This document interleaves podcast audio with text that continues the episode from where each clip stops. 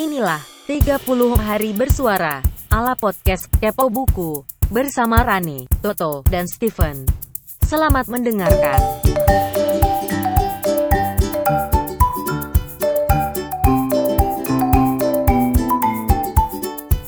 Oke, teman-teman masih di Kepo Buku edisi 30 hari bersuara dan sekarang kita masuk ke hari 29. Makin dekat dengan Makin dekat, makin dekat. Suasana tahun baru. Tapi eh ngomong-ngomong tahun baru, gue tuh punya sejarah yang mengecewakan sih dengan tahun baru sebetulnya. Kenapa Ran? Kenapa Anda mempunyai kekecewaan dengan tahun baru? Karena gue menganggap tahun baru itu kayak Twilight Zone. Oh, Waktu kecil dulu. Jadi gue menganggap bahwa ketika lu sudah masuk ke tahun yang baru, itu akan ada sesuatu yang berbeda gitu. Karena pada menjelang Iya, iya atau detik-detik pergantian tahun tuh kan kembang api, semua orang teriak-teriak begitu. Bangun besok paginya biasa aja nggak ada yang berubah gitu loh. hmm. Itu yang membuat gue agak susah berdamai dengan perayaan tahun baru. Dan itu adalah kata kunci hari ke-29, berdamai. Oh berdamai. Berdamai. Jadi gue susah berdamai, eh, tapi nggak ada hubungan sama buku ya. Yaudah ntar aja deh. Ada kata kunci yang lain? Loh, kata kunci jalannya pun kata kuncinya apa hari ini? iya, maksud gue kata kuncinya hari ini adalah berdamai. Yang dikaitin dengan buku. Siapa ya? Yang mau duluan? Apa yang berdamai? Pun? Ah, Steven deh kalau yang Ya, susah. ada ada. Steven, Steven langsung lari ke buku tuh langsung ada dia. Ada Fun, dia, fun, fun. Ada dia, ada. Eh tapi aku mau kor- koreksi dulu nih, Mbak eh, Mbak Rini tuh kemarin nih kita cerita di Swedia, beliau tuh tinggal di Belgia. Oh Belgia, bener. Jadi minta maaf ya kemarin kita sebut Mbak Ri AC Mayani Kusen ini tinggalnya di Swedia, bukan di Swedia tapi di Belgia. Dan Belgia terkenal dengan makanan. Coklat. Oh, gue pikir tahu li- tahu tahu gejrot. Basi lagi. Basi Terima kasih. lagi. Oke, berdamai, Fen, berdamai, berdamai. Sebenarnya nih tiga topik ini tuh aku blank loh. Aku nggak ada bawa catatan apa-apa pas rekaman ini, tapi aku sangkut-sangkutin nama buku. Aku ada buku yang bisa nih buat kamu-kamu yang berdamai dengan situasi aku kesel ditanya kapan nikah melulu gitu. Judul bukunya Oh, judul buku. Gue pikir si- lu lagi curhat, Fen. Oh enggak. Tadi kayak gini.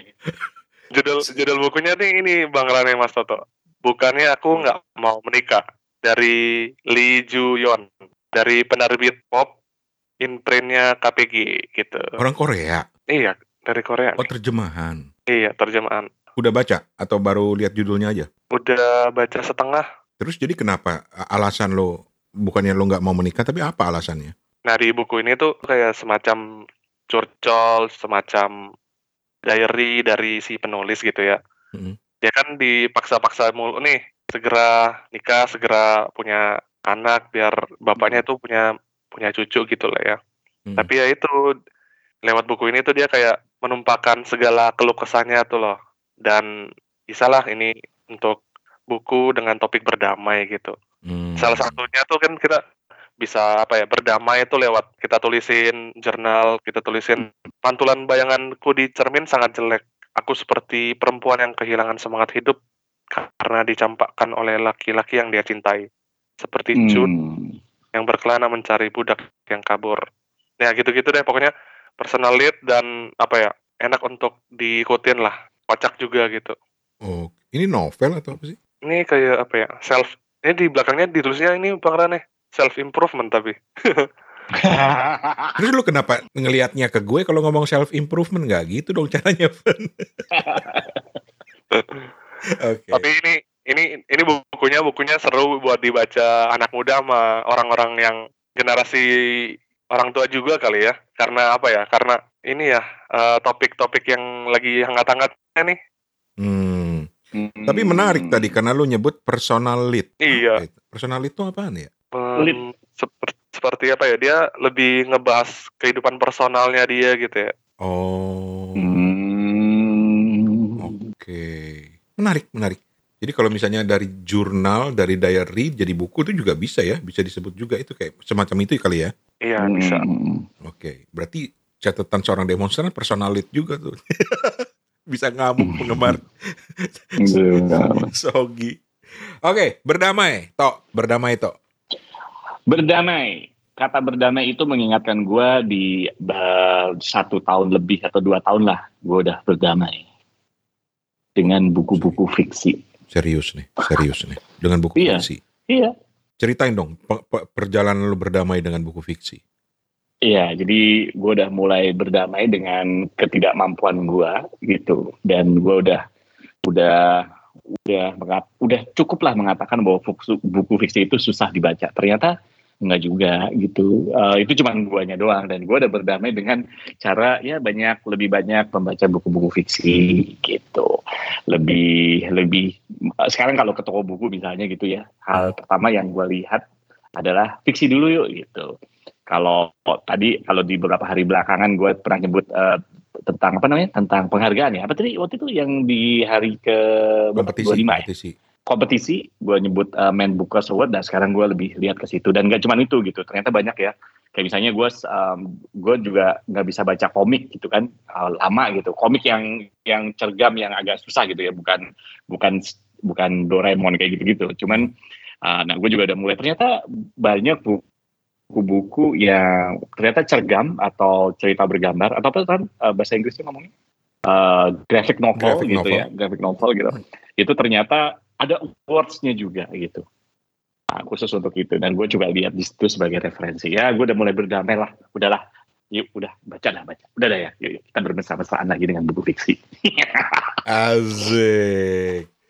Puji Gitu. Tuhan, Toto ditunjukkan jalan diberi hidayah. Alah. Oke. Kalau gua berdamai itu ya kurang lebih mirip dengan Toto lah prinsipnya ah bahwa ngikut-ngikut aja lu dari berapa hari ngikut-ngikut mulu lu Ya, lalu yang ngambil topik gua duluan enak aja lu. lu mentang-mentang sama-sama tua lu. Eh sorry man. Eh, Hmm? ngomong umur bandingin sama gue. Kalah lo, Iyalah, kalah lebih tua. eh buat gue berdamai itu lebih kepada eh, berdamai dengan buku-buku self help. Lu, kalau gue berdamai dengan buku fiksi, lu berdamai dengan buku self help gitu ya. Self help. Dalam artian gini, gue itu eh, mungkin kelewat nyinyir dan itu dari tahun-tahun sebelumnya kan gue selalu cerita gue gue selalu kelewat nyinyir dengan buku self help. Tapi kemudian eh, setelah berdamai bukannya berarti mu- kemudian gue baca buku self help apa pun, tapi gue jadi lebih selektif. Jadi gue lebih memberikan kesempatan eh, kepada buku-buku dengan tema self help itu untuk masuk ke dalam otak gue. Tapi gue selektif, gue berusaha selektif. Minimal udah mulai baca. Minimal, Minimal- udah mulai baca. Gue udah mulai baca The Subtle Art of apa? The Subtle Asik. The Subtle Art of Communication. Apa banyak buku dengan The Bukan, Art of bukan. Lah kenapa gue juga jadi Oh, lupa? the sat- yang itu yang fuck off itu apa? Iya. Fuck up. Ah, Ah, The apa itu? Subtle Art of Not Giving a Fuck. Ah ya, the subtle art of ya. Itu nanti ingetin gue untuk sensor bagian fucknya ya. Oh iya iya, jadi tit gitu fuck. Iya. Jangan disebut-sebut kalau masa fuck. Iya. Eh gue nggak ada sound effect tit. Tolong dong titnya sekali lagi tuh. Uh, fuck tit, dah dah. Oke. Itu itu topik berdamai. Jadi marilah kita berdamai dengan keadaan. Wah gile. Itu kita banyak harus berdamai. Oke. 30 hari bersuara adalah gagasan dari komunitas The Podcaster Indonesia. Saya Tante Google, sampai ketemu di episode besok. Permisi cuy.